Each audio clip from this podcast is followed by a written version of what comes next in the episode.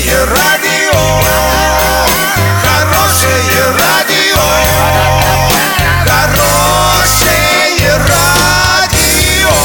Радио Шансон.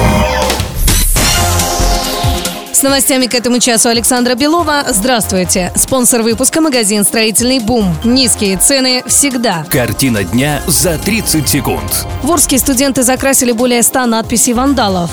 Эксперты выяснили, где в России самый высокий уровень жизни.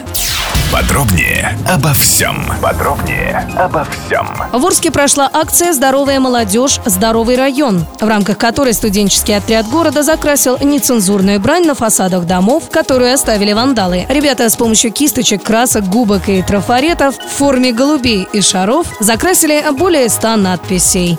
Аналитики составили рейтинг городов России с наиболее высоким уровнем жизни. Учитывались 70 параметров различных аспектов жизни в населенных пунктах. Лидерами рейтинга предсказуемо стали Москва, Подмосковье и Санкт-Петербург. В десятку также вошли Татарстан, Белгородская область, Кубань, Воронежская область, Ханты-Мансийский автономный округ, Липецкая и Калининградская области. Регионами-неудачниками стали Тыва, Забайкалье и Карачаево-Черкесия, следует из исследования РИА Рейтинг. Низкое качество жизни также в Кабардино-Балкарии, Бурятии, Еврейской автономной области, на Алтае, в Калмыкии, Ингушетии и в Курганской области.